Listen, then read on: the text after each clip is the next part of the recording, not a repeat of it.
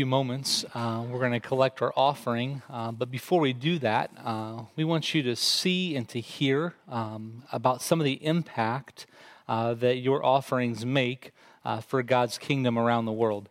Uh, we, we say frequently in here that God has entrusted with us, to us, the resources that we have and we have the opportunity to invest them in helping other people encounter him and come to find that life of fullness and fulfillment uh, that he brings. And one of the ways we do that is we invest in strategic partnerships with uh, kingdom workers all around the world. And uh, eric and kate and their family are some of them. And so if you guys would come on up um, we're going to let them share a little bit about what's happening uh, in turkana kenya uh, for the name of christ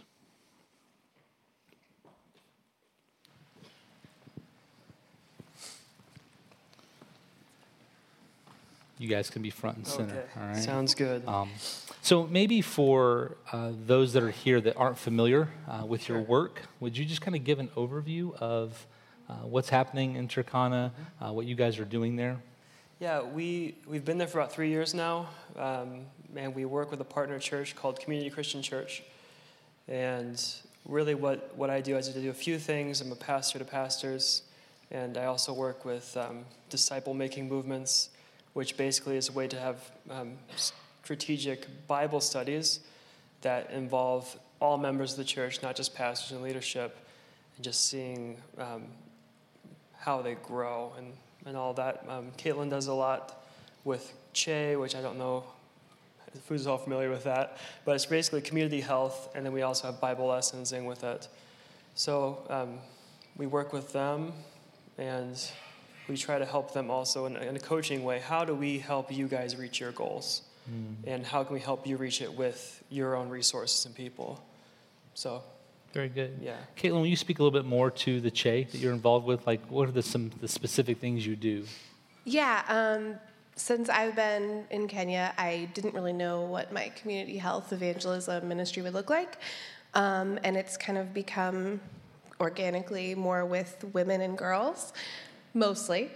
Um, we've done a lot with, I don't know if you've heard of Days for Girls. Um, it's an organization that provides reusable menstrual hygiene kits for girls who otherwise would lack these resources. And so we've been able to bless a lot of communities through that, reach a lot of people, and it's just kind of taken off from there. And a lot of health lessons have come of it, and a lot of Bible lessons have come of it, um, helping the women to see um, the way they were created by God and the beauty that is within them.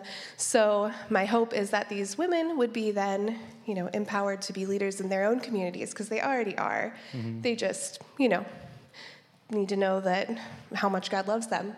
Yeah. And so it's become that. And also, I think in the future, I would love to see the men learning more about um, women's health too. Yeah. Uh, right before I left, I had a lot of questions about that from men. So I'm excited to get back and to tackle that. That's going to be really interesting. Yeah. yeah. And, and it's all just for empowerment of the leaders that are already there doing so much good work. Very cool. Is there a, is there a short uh, version of, like, I mean, how do two people from the Midwest, um, end up in Turkana? Like, what, what was the burden that, that brought you there? Um, I was, okay, I'll, I'll keep it short. But when I was in Bible college, I actually left Bible college for a year running away from ministry. And um, God brought me to the mission field through that, where um, I thought I was going to Russia, and God was saying, No, you're going to Kenya. I said, I don't want to go to Kenya. Everybody goes to Kenya. Um, which I guess that might not be obvious, but there's a lot of missionaries in Kenya. Um, so, you know, from that, I went and was just obedient in what God wanted me to do, do even though I was completely, I did not want to get on the plane. And um, God placed me in the right place. Mm. So, um, from that, um, Caitlin met me and I brought her along. But, but God worked with her in really cool ways, and we don't have enough time to talk about that, unfortunately. Right. But we will be here to, to talk to you, anybody who wants to talk to you about it. But it's really neat to hear her side of the story as well, because yeah. God prepared her in a really unique, interesting way. And they'll be available over here after our worship experience if you want to visit with them, kind of at their booth. Mm-hmm. Um, so I know that for many people, we, we don't even can't even envision Turkana, Kenya. I mean, we get pictures and videos from you guys, but so what, what is the need, uh, one of the greatest needs related to uh, people encountering Christ and, and, and in a Jesus way uh, in, in Turkana? I think the, the, Turkana is a desert place, like we talk about. You guys see the pictures of the desert, but it's also a very disempowered place. They believe they need relief. Um, they need someone else to help them along. So I think a lot of, of what we're doing, actually everything we do, is to show them that you don't need anyone but Jesus to help you guys. Mm. You guys have all the resources. You don't need me to supply um, a new vehicle or something for you guys to do it. You guys have everything you need. Um, and almost helping them get to um, basically to be empowered in that level. And it's happening. And it's really neat because you're, you're seeing people like when we were leaving, Caitlin said, like, she's like, I can't wait to get back. And I feel the same way. As we were leaving, everyone was like, we need to make sure we're ready when you guys go. Mm-hmm. And we're like, oh, thank you. You know, because that's what we were working for is we're looking, yeah. we're looking for, hey, we don't need you. Mm-hmm. We got this. And that's what we're, that's what we're really hoping for. You're helping them recognize dignity, worth, value in the eyes of our Creator and right. how that enables them to right. yeah, find their place in exactly. that story. Very cool. That's yeah. awesome. Um, what are some things you're looking forward to? You guys return to Kenya in August or yeah, September? August. August. So, what are you looking forward to when you get back? Um, I'm excited to see what happens with. I left some disciple makers there. They've already done three trainings on their own. We've trained them with the curriculum, and from that, um, in 2018, there was a thousand baptisms and 13 new churches, and it just keeps on multiplying. Mm. So I'm excited to get there and see how much happened with me gone um, and then how I can jump back into that. And also, there's some really neat conversations I was having with people. Um, so it was hard to go to leave, mm-hmm. but we also knew it was time. What about you, Kate? Do you have? I mean, you mentioned the health stuff. Anything else? Uh, yeah, just that. Also, with our community health evangelism, we have um, like local leaders that are while I'm gone, continuing to do work and do Bible lessons and health lessons as they can. And so I'm excited to get back and see what's been done yeah. and, and to jump back in, like Eric said. Yeah. yeah.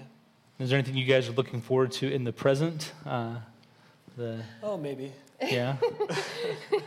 That's for you. I'm about to have a baby. Yeah. If you can't tell. Uh, in, uh, we're due, our baby is due in March 6th, so we're excited about that as our family grows. Uh, Eric mentioned we have two other kids, and I think they're looking forward to a baby. They might not realize what that means for them. Right.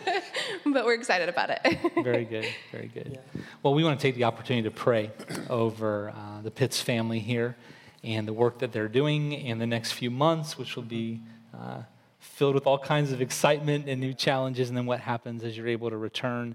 And then afterward, I'm praying, then we'll collect the offering and move into the rest of our service. Uh, Father, I thank you uh, for Eric and for Kate, their children. Uh, God, that you still, uh, through your Spirit, prod and convict and lead us on unexpected adventures uh, to be a part of your work. And God, that you have led the two of them and now uh, the four of them, and what will end up being the five of them to make a difference in Turkana in the season of their lives. May you guide them, may you sustain them, may you encourage them. Uh, may you continue to equip them for the challenges that come. Uh, we, we, do ask, Lord, that the next uh, six weeks uh, would be um, good for them in that uh, the, the child would continue to be healthy and you'd keep Kate healthy and that uh, there'd be a good delivery experience and the joy of that child in the near future. thank you for your love and your hope and your mercy, Lord. And it's in your name we pray. Amen.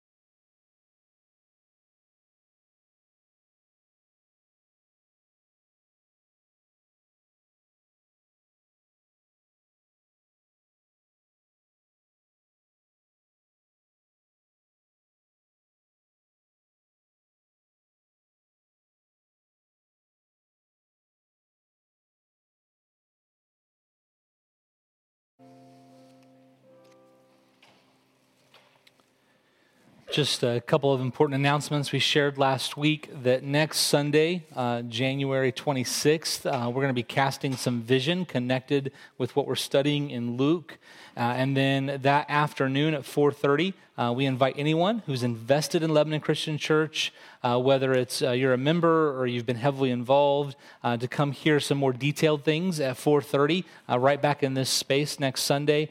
And then finally, we're challenging those who are able to pray and to fast with us from sunrise to sunset. That doesn't mean you don't get to go to work. It doesn't mean that um, you can't have another conversation, but just that on Monday the 27th, from sunrise to sunset, you would devote yourself to praying for some specific things we'll share with you uh, next Sunday. And so uh, we're hopeful you'll plan for that. If you can't fast from food because your health doesn't allow it, then maybe choose something else. I was reminded last week from someone in our, uh, our church that um, maybe if we're not able to fast from food, we could fast from social media, maybe from entertainment, uh, maybe from uh, uh, our cell phone or, or something that enables us to, to, to, to be directed back to the Lord when we have those feelings and those impulses. And so join us in that. Last week, we launched uh, into this new series uh, that we're going to be in all year. We're going to be looking at the Gospel of Luke. Uh, we're going to continue that, of course, today. Um, but before we get to the text, um, I wanted to share this concept that's become uh, more and more real to me. I don't know how long ago it was. Uh, if I read it in a book, if I heard it in a personal conversation, but someone gave me some of the best relational advice I had ever received. Again, whether it was an author or a person, I don't know, but they told me the importance of not getting historical in a relationship. We don't want to get hysterical either, but it's important not to get historical. And so I'd asked uh, kind of my, myself, okay, what does that mean? What does that look like? And, and as I investigated that, the idea is that we would not go back into our past in a relationship, whether it's a relationship with your parents, whether it's relationships with uh, a girl or a guy or, or a, a, spouse, whether it's a relationship with a child, with a coworker, with a teammate, uh, with another student, that we wouldn't go back into the past to unearth negative things and use them as ammunition uh, in the present. That, that we wouldn't go back and find things that happened, something that someone did to us years ago, and then bring it up right now in the present to hurt them again. That's what it means to get historical in a negative sense. Um, I learned that that's rooted in 1 Corinthians chapter 13. Paul tells us what love is, and he tells us that, that love is patient and love is kind. And one of the things he tells us about love is that love keeps no record of wrongs. You guys can finish that sentence. And so, in a relationship, again, whether it's a romantic relationship, a friendship with coworkers, if we don't resolve conflict in the present and we reach back into the past to keep bringing up these things, it's actually very harmful to a relationship. Luke's not talking about relationships in Luke chapter 1, verses 5 through 25. But I bring that up because Luke does get historical in chapter 1, verses 5 through 25, but he gets historical in a positive sense. And that's what I've just come to learn in recent years is that I thought, well, if I can't get historical, I never want to reach back into the past. But I missed the benefit of looking back at the good things that had happened. When we reach back in a relationship and we're reminded of how someone has acted in the past, a behavior, a character trait that we see repeated, something good that's happened, it actually gives us a, feelings of joy and confidence and assurance, even in the present. And so while we don't want to look back and get historical when it comes to negative things, we want to look back and get historical when it comes to good things. We remember the very best about people and, and what makes them who they are and the great things that they do. And that's what Luke does in the first couple chapters of his gospel. He gets historical. He, he takes us and he helps us through certain words and sentences to look back and see how God has continued to remain consistent to who he is and how he works. He's not compromised his character. He's still the same God. He still sits on the throne.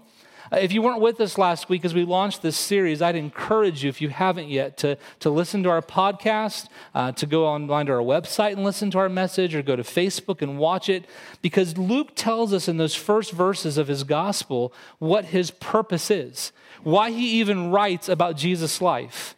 Here's what he tells us in Luke chapter 1, uh, verses 3 and 4. He says that he wrote this orderly account uh, for Theophilus. It's who it's dedicated to, but it's for a much wider audience. And he says this in verse 4 that you may have certainty concerning the things you have been taught. Luke's purpose is to inspire confidence in Theophilus and people like him. People who are living towards the later part of the first century who have heard and been inspired by who Jesus is and what he's done, his message and his mission. And yet they're living in a time that it's difficult. And they're wondering if, if I've surrendered my whole life to this cause, is it really worth it? Are these things really trustworthy? And so he wants to inspire them with confidence, to have a certainty about what he's been taught. He wants all believers to have a certainty about what they've been taught. And one of his primary ways he does that in early chapters is by saying, okay, I want you to see that what happened with Jesus the events surrounding him and his coming and his life are connected to how God has been working all throughout history. This is just a continuation of what God is doing, what God has been up to. And so he gets historical in that sense. Um, that's going to come to life today in verses 5 through 25. In these verses, what you're going to see is uh, God, through specific statements, show us how he is still working and moving as he has throughout history. You're also going to be introduced to John. We're going to see how John the Baptist came to be. Chances are you've heard of him. You've heard of his uh, uh, penchant for wearing camel's hair and maybe eating locusts. But we're going to kind of see how he came to be and how that is directly connected to the work that God continues to do uh, in the world. And so we're going to get historical. Um, for those of you that like um, little nuggets of truth and, and things you didn't know before, um, what we're going to be seeing today in these verses is what you might call an illusion. Now, we talk about illusions when we think about magicians and uh, those people that stand on stage and they make things disappear or stuff, you know, kind of appear out of their sleeve. And it's like, wow, that's an illusion. That's an eye. An illusion is something that points back to something else. And, and, Luke uses several things that point back to what God is up to, how he's still working, how he's still moving. He gets historical. So if you have your Bibles, find Luke chapter 1. Uh, we're going to be in verses 5 through 25. We're going to take them in sections today. If you weren't with us last week, um, we do have available at the back of the room these scripture journaling Bibles that have the text of Luke on one side and a place to take notes on the other. And we encourage you to grab one. If you grab one, you're going to find an envelope in it. It has $3 written on it. That's just if you're able to. It's a suggested donation. It offsets the cost of the Bibles. You can put it on the offering plate in, in a future week. If you can't afford that three bucks, please still take a Bible. Please still use it. Also, you'll find on the table this week, as we had promised, uh, stickers that have the entire reading plan for Luke and what we're studying each week. And so you know what to read in preparation for the coming week. And so please grab that. If you, if you don't have one, just find it in your Bible, on your tablet, on your phone. We're going to jump right into Luke chapter 1, verses 5 through 25. In these first verses, we get introduced to uh, John the Baptist's mother and father, Zechariah and Elizabeth. And, and here's what we learn. In the days of Herod, king of Judea, there was a priest named Zechariah of the division of Abijah. And he had a wife from the daughters of Aaron, and her name was Elizabeth. And they were both righteous before God, walking blamelessly in all the commandments and statutes of the Lord. But they had no child, because Elizabeth was barren, and both were advanced in years.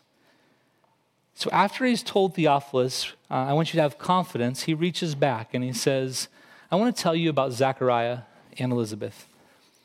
Parents uh, to John is what we'll eventually learn. He tells us a few interesting things. He tells us that they're married. We learned that Elizabeth is Zachariah's wife. We learn that Zechariah is a priest, specifically assigned to the division of Abijah. Uh, you could go to First Chronicles chapter 23 and chapter 24 and learn about the priestly divisions. And the division of Abijah is one of 24 different divisions that served in the temple uh, throughout the course of a year on behalf of God. And so Zechariah is a priest. He kind of has that holy pedigree. But we also learn that Elizabeth has that holy pedigree. She's called a daughter of Aaron, Aaron, the brother of Moses. Uh, who the priestly line was founded through. And so you have these two people who have this priestly pedigree to an early first century person hearing this and reading this. They would have kind of associated that with a holy pedigree. Here are two people who are supposed to honor God with their lives because of who they are and where they came from and who they were connected to. But what I love about Luke is he doesn't just tell us they should be holy people. They should be people who are honoring God with their lives. He says they were honoring God with their lives. Look at the description in verse 6. He says, They were both righteous before God, walking blamelessly in all the commandments and statutes of the Lord. Uh, this expression highlights Elizabeth and Zechariah's obedience. It shows us that their hearts were completely dedicated to God. Now, here's something that we don't see through our English translations, and we probably don't see from our context. But if I'm someone 70, 80 AD hearing these words for the first time, I'm familiar with what God has done and how He's worked through His people. When I hear about someone being righteous before God and walking blamelessly, I start envisioning other people who these words have been said of Noah, Moses, Abraham. I'm beginning to see that perhaps Zechariah and Elizabeth have a special role to play in what God is doing and, and what He's up to. But, but then I get to verse 7 and I hear, but they had no child because Elizabeth was barren and both were advanced in years. There, there was this belief throughout Jewish history that if you were honoring God with your life, that would be evidenced if you were a woman uh, through the number of children you were able to have. And so, for the early readers of Luke to hear, they were blameless. They walked with God. They honored God. And the very next statement is, but they had no child. They'd be asking the question, what? They honored God. How do they have no child? And then we begin to think were there any other couples in God's history who are advanced in years, who walked blamelessly before God? Who lived righteously and had no children.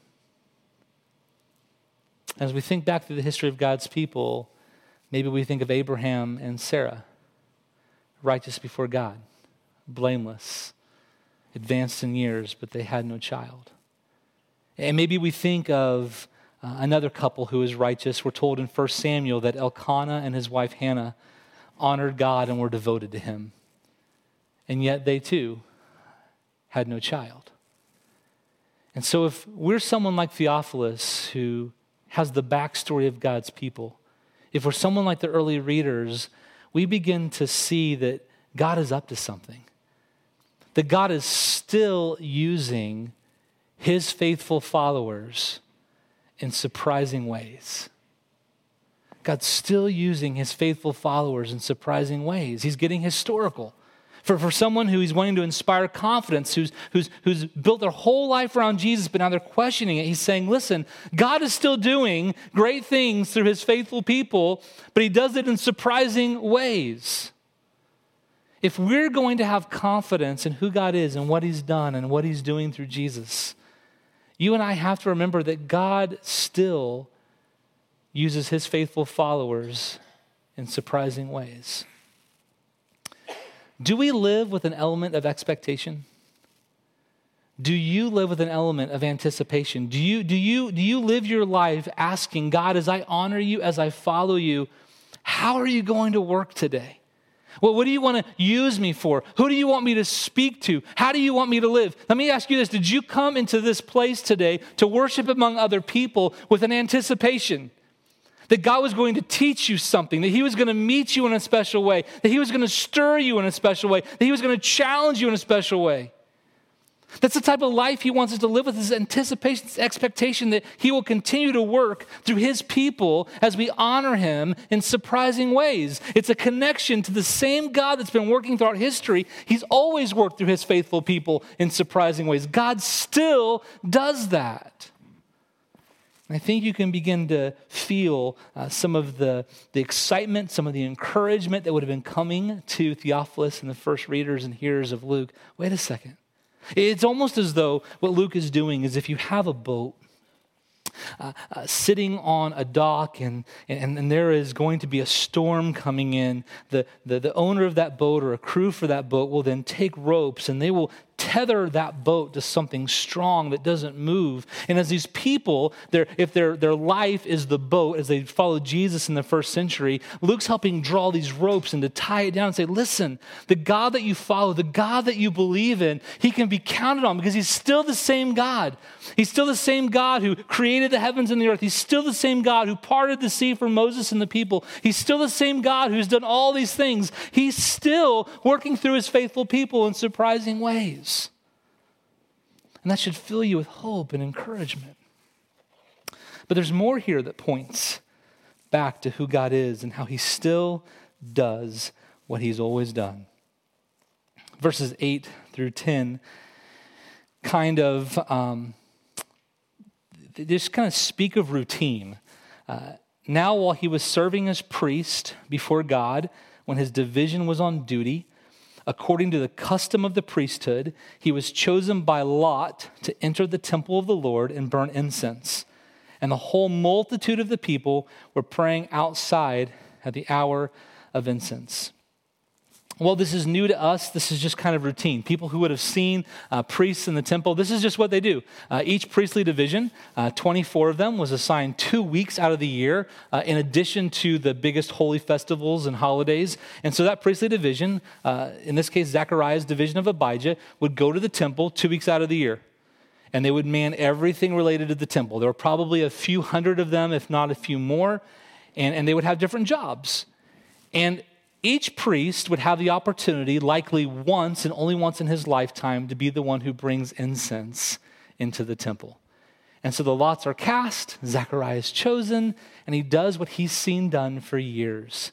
What he's been taught to do, he takes the incense into the, uh, the sanctuary to offer it to the Lord the symbolism is that he's bringing the prayers of the people before God and they go up to the Lord. He, he speaks on behalf of the people, he prays to God on behalf of the people. And just like happened every other day, the people outside pray and they pray for God to move and for God to act. It's all routine. But isn't it just like God to take something that's routine and do something incredible? Because look at what happens, verse 11. And there appeared to him an angel of the Lord standing on the right side of the altar of incense. Uh, things just got crazy. And Zechariah was troubled when he saw him, and fear fell upon him. But the angel said to him, Do not be afraid. An angel was a messenger of God. I think it's interesting that Luke, the first words that he delivers on God's behalf in his entire gospel are these Don't be afraid. Maybe your, your Bible says, Fear not.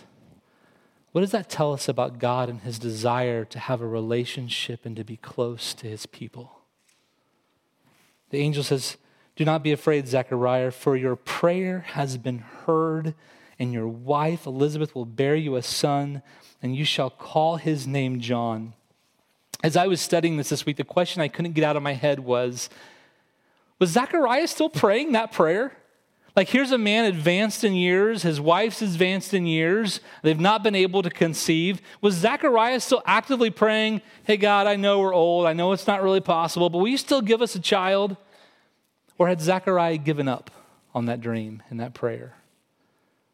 I don't know this for, for sure, but this is my opinion that Zechariah had probably given up on that prayer.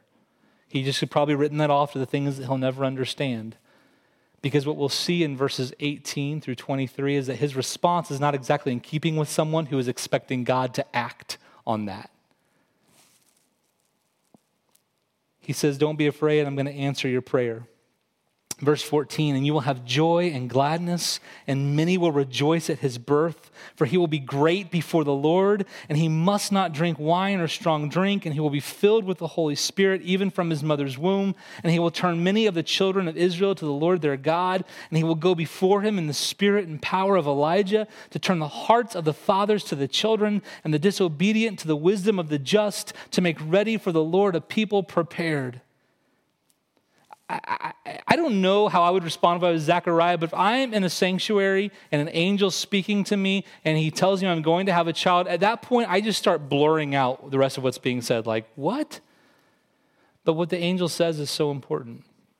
He says this is not only going to be a, a reason for joy and gladness for you, it's not hard for us to realize that. It may be hard for some of you that are a little bit younger who haven't, haven't seen a, a younger sibling born yet, or you've not had a, a, niece or nephew born, or you've not had your own child. But, there's a lot of excitement and joy that comes with the birth of a child. So he says there's going to be joy and gladness for you. But it's not just joy and gladness for you. You have to understand, Zechariah, that this is way bigger than you and Elizabeth and this baby. Keep in mind, there are people praying outside. There are people praying outside that God would fulfill his covenant with them, that God would come through and keep his promises, that God would restore Israel. They are praying for the disgrace of Israel to be lifted. And when God answers that prayer for Zechariah, he says, There's to be not just going to be joy for you, there's going to be joy for all the people because I'm about to lift the disgrace of the people. And I'm about to work and move in a whole new way. And he tells them how. John's going to be a special kid. We see this in, in verse 15. He's going to be great before the Lord. Must not drink wine or strong drink. Now, while this isn't what we would call a Nazarite vow, it brings to mind others in Israel's history who were set apart and they weren't allowed to touch wine or fermented drink.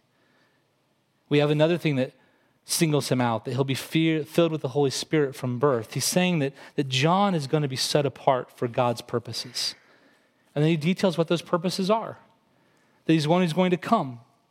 He's going to turn the children of Israel to God. He's going to go before in the spirit of power of Elijah, before Jesus is what it turns out to be, to turn the hearts of fathers to the children, the disobedient to the wisdom of the just, to make ready for the Lord a people prepared.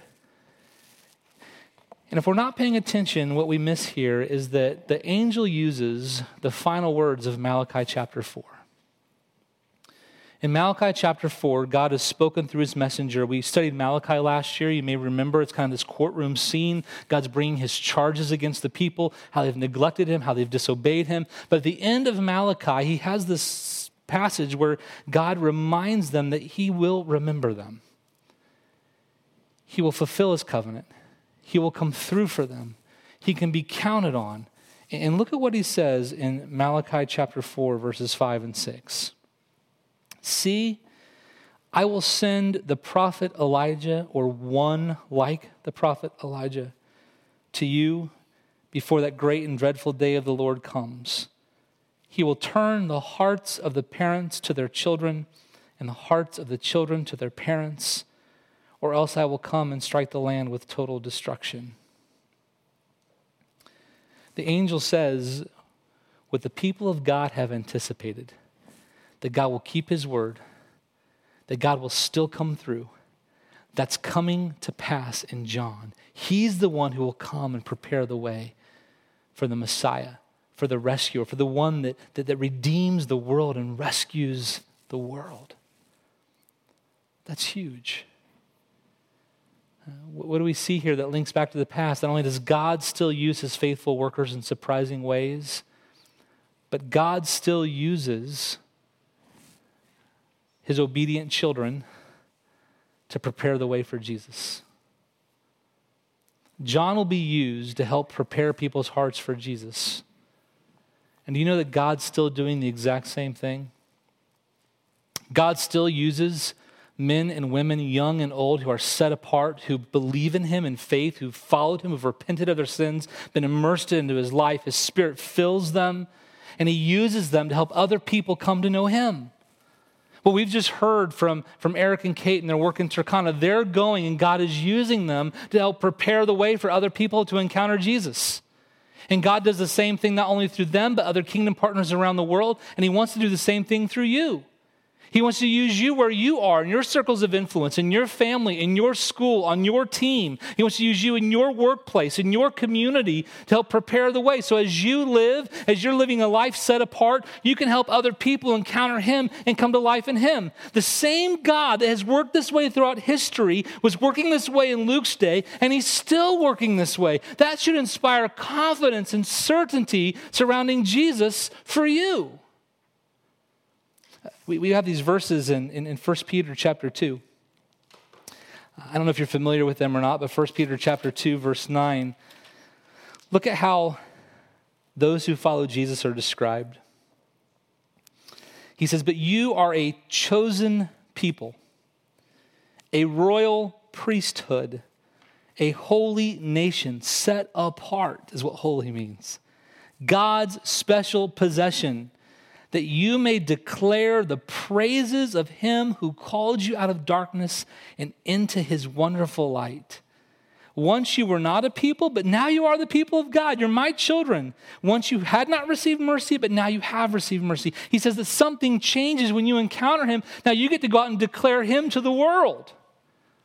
God still uses those who are set apart to draw men and women to Jesus.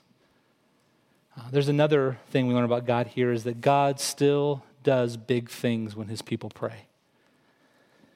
Zechariah had been praying that prayer. For how long, when he had stopped, I don't know. But God answered it. Something you're going to see in Luke throughout this year, you're going to see if you study the book of Acts, that Luke always shows that when God's people pray, big things happen. We have a God who answers prayer. There's a God who answered prayer throughout history. There's a God who answered prayer in Luke's day, and we still have a God who answers prayer. What bold things are you praying for? What bold things are you asking him for? Are you asking him for things that only he can do, only, only he can get credit for? God still does big things when his people pray. Here's the final thing I want you to see about God this morning is that he still works through imperfect people who sin. Verse 18 the angels talk to Zechariah. He's had this supernatural experience. And look at his response. And Zechariah said to the angel, the messenger of God, How shall I know this? For I am an old man, and my wife is advanced in years. That question seems innocent on the surface, doesn't it? Now, we're going to see next week as we look at the angel's announcement to Mary, she asks how. And we, we, we want to relate those and say they were just both asking God, how are you going to make this happen? But when we look at the original language, we see an incredible difference. Mary's is based on an assumption that God would act. Zechariah's question is actually demanding proof and questioning whether or not God will come through. The, the most direct translation of how shall I know this in English would be on what basis, God? Prove it. I'm old. My wife is old. Can I trust you in this? He questions God, he doubts God. And look at the response. And the angel answered him I am Gabriel we don't know his name until now, but when Zechariah hears this, he would have remembered uh, Gabriel appearing to Daniel. He would have known that Gabriel is one of the top angels, messengers of God. I am Gabriel. I stand in the presence of God, and I was sent to speak to you and to bring to you this good news. And behold, you will be silent and unable to speak until the day that these things take place because you did not believe my words, which will be fulfilled in their time. You didn't have faith, Zechariah. And the people were waiting for Zechariah, and they were wondering at his delay in the temple. And when he came out, he was unable to speak to them. And they realized that he had seen a vision in the temple, and he kept making signs to them and remained mute. And when his time of service was ended, he went to his home. He, he comes out of the temple uh, doing charades.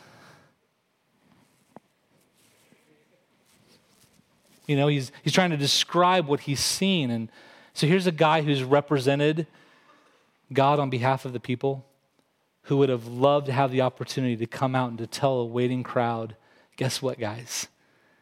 God's keeping his promise. He's coming through. And because he disobeyed God, because he doubted, he wasn't able to do that. And while we can get hung up on Zechariah's lack of faith, Here's the beauty is that God still uses him. You fast forward to Luke chapter 1 verse 57 and you read down, John is born to Elizabeth. They ask, What should we name this child? And they go to Zechariah and he writes down the name John. He learns, and God uses him even though he's imperfect, even though he's made a mess of things in that moment. You and I have to remember that God has continued to use imperfect people to accomplish his purposes throughout history. Do our misdeeds, do our sins, do our actions sometimes change how he can use us? Yes. Do they change what that looks like sometimes? Yes. Do they affect other people sometimes? Yes. But God still uses imperfect people. And, and, and, history is full of them. Noah got drunk and his children saw his nakedness. Adam and Eve ate from the fruit that was forbidden. Uh, David slept with one of his best friend's wives while he should have been on the battlefield with him. Moses killed a man. And the list goes on and on how God still uses imperfect people to accomplish his purposes. And God will still use you. No matter what you've done, no matter where you've gone, no matter what you've said, he will still use you. Then I love verses 24 and 25. There's this, the, the, fancy word here is juxtaposition, but you may not know what that means. It's when you kind of contrast and see two things on either end. We have Zechariah who doesn't obey, and then look at what how it describes Elizabeth. You're going to find as we study Luke that, that Luke loves highlighting women who are faithful. And so here's what he says in verse 24 After these days, his wife Elizabeth conceived. Keep in mind, she wasn't there in the temple, he couldn't speak to her. He comes home from the road and they do the things that married couples do, and then suddenly she realizes that I don't feel so well. I'm kind of sick in the morning. Could, could it be? For five months, she kept herself hidden. We don't know why she hid herself, but we do know this. Here's what she said The Lord has done for me in the days when He looked on me to take away my reproach among the people. You know what she's saying there? God still loves me. God still cares about me. God still does. So let's take a step back. We have a account of Jesus' life given to people who were struggling with whether or not they could have the assurance and the confidence in aligning their life around him. And the very first thing that Luke does is reach back and keep pointing back and keep tying the ropes and saying, listen, the same God who's been working from the beginning is the same God who's working now. Can you imagine the encouragement that would come to those early followers of Jesus? God still does. God, God, God still works through his faithful, and he does it in surprising ways. That means God can come through for me. I can expect that. Uh, God, God still uses those of us who are set apart to, to, to accomplish his purposes and draw people to him. I can still be a part of that. God still does big things when his people pray. I'm going to keep praying. God still uses imperfect people, even people like me. Can you imagine the encouragement that comes to them? I hope that as you study Luke with us, you'll be encouraged that God is a God who still does. He still does the impossible. He still works on behalf of his people. He has not grown silent or annoyed with us to the point that he no longer works on our behalf. God still does. And that means that God still can for you. Let's pray. God, thank you. Thank you for your rich words uh, to Luke. Thank you for the hope that's found in you. God, thank you for the ability to get historical and to look back at who you have been, to be reminded of who you are and who you will be. God, I love the refrain in the prophecy of Isaiah in Revelation that you are the God who was and is and is to come. You always will be. You are consistent. You are steadfast. And we live in a world where we need that certainty. Help us, Father, be reminded that you still do. And it's in your name we pray and trust the name of Jesus. Amen.